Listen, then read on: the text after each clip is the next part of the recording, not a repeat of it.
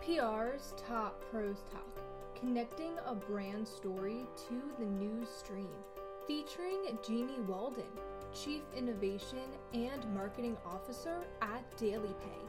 And here's your host, Doug Simon. Jeannie, I think it would be great to start off by having you give some context about DailyPay, what the company does, and your role there.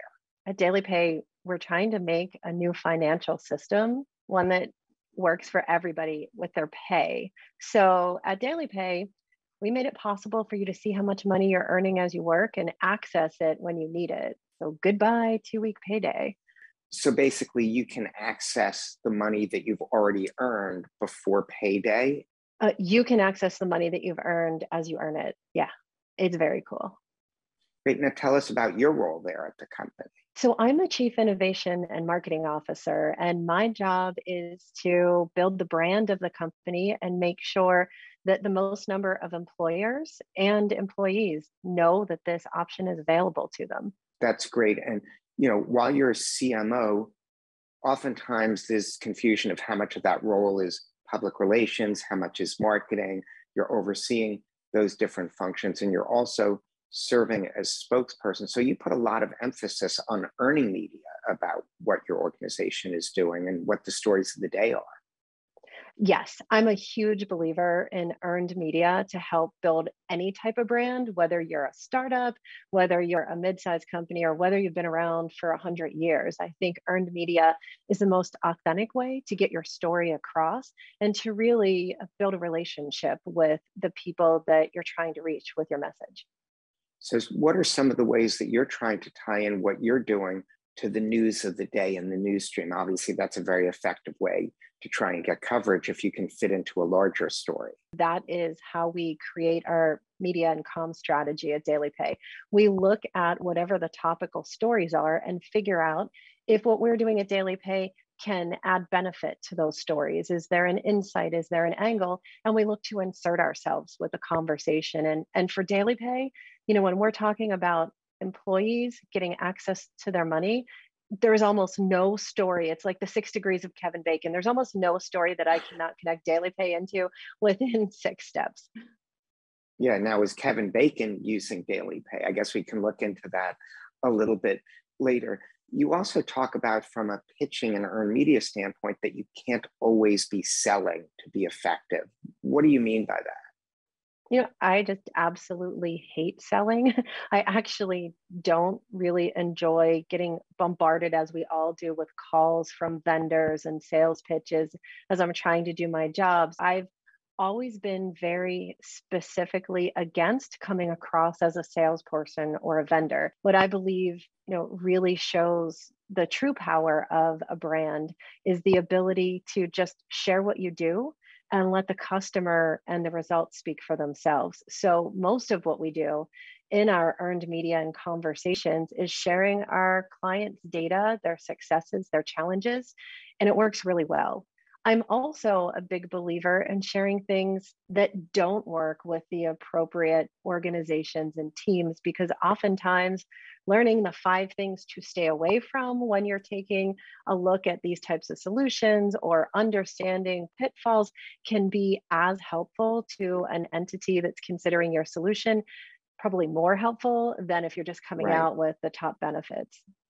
Yeah, it's not always about what you should do, it's also about what you should make sure you don't do to navigate the right path. You touched on it earlier in your role with the CMO role, spokesperson role.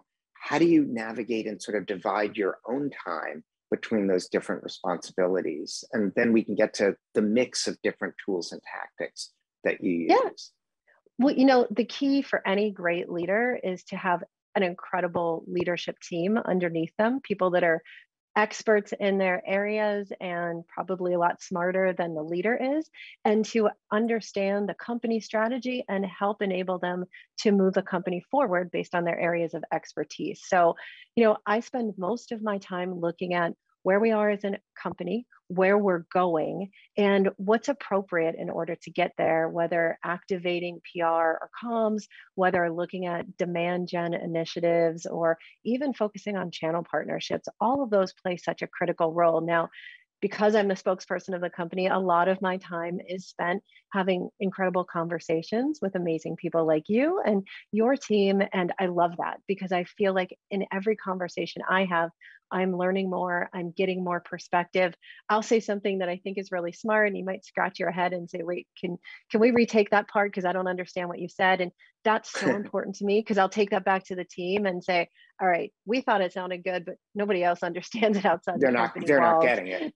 I just returned from an HR event that was in Orlando, Florida, and it was very interesting to listen to the people's questions when they were coming up to me after a speaking session that I did and understanding their perspective because in many cases they gave me new ideas about how we should be packaging our message and making it easier for them to help themselves also educate their leadership in their company. So everything's a learning opportunity in my world yeah, and a question that came to me a little earlier as you were talking is sort of how you differentiate your role between short term objectives, sort of midterm and long term, because you're responsible for all of those. How do you work through that? Can they be in conflict? Is there a way to make sure you're sort of hitting on full throttle on all of those different aspects? For us, everything starts with the long game. And especially in PR and comms, it often takes a good six to nine months to build the credibility to get into a certain media outlet or a certain type of conversation that's happening and you continue to build credibility as you go. So we're always looking at what is the ultimate result for us? You know where do we want to see ourselves? And then go backwards to say how do we get there? So that's the long game. Now from a mid game standpoint you know we're looking at capitalizing on trends of the day. And from a short term standpoint you know we have everything that that most companies look at for short term options. Maybe it's a new client launch. Maybe it's an earnings release a new product launch. Those absolutely can play a big role. I don't see them as ever conflicting because I see every piece of media that we put in the market as a part of a larger story. So ultimately, when the largest story is unveiled, you'll be able to go backwards and look at the string of media that we shared in order to get there and say, oh, it makes sense. They talked about this here because this was coming up three months from now. And might not be obvious at first, but over time it, it plays out. Yeah, I think whether people watching this are working with a brand or with a PR firm or other communications firm, there's a lot of value that they'll get from this discussion. Thanks so much for your contributions. Thank you.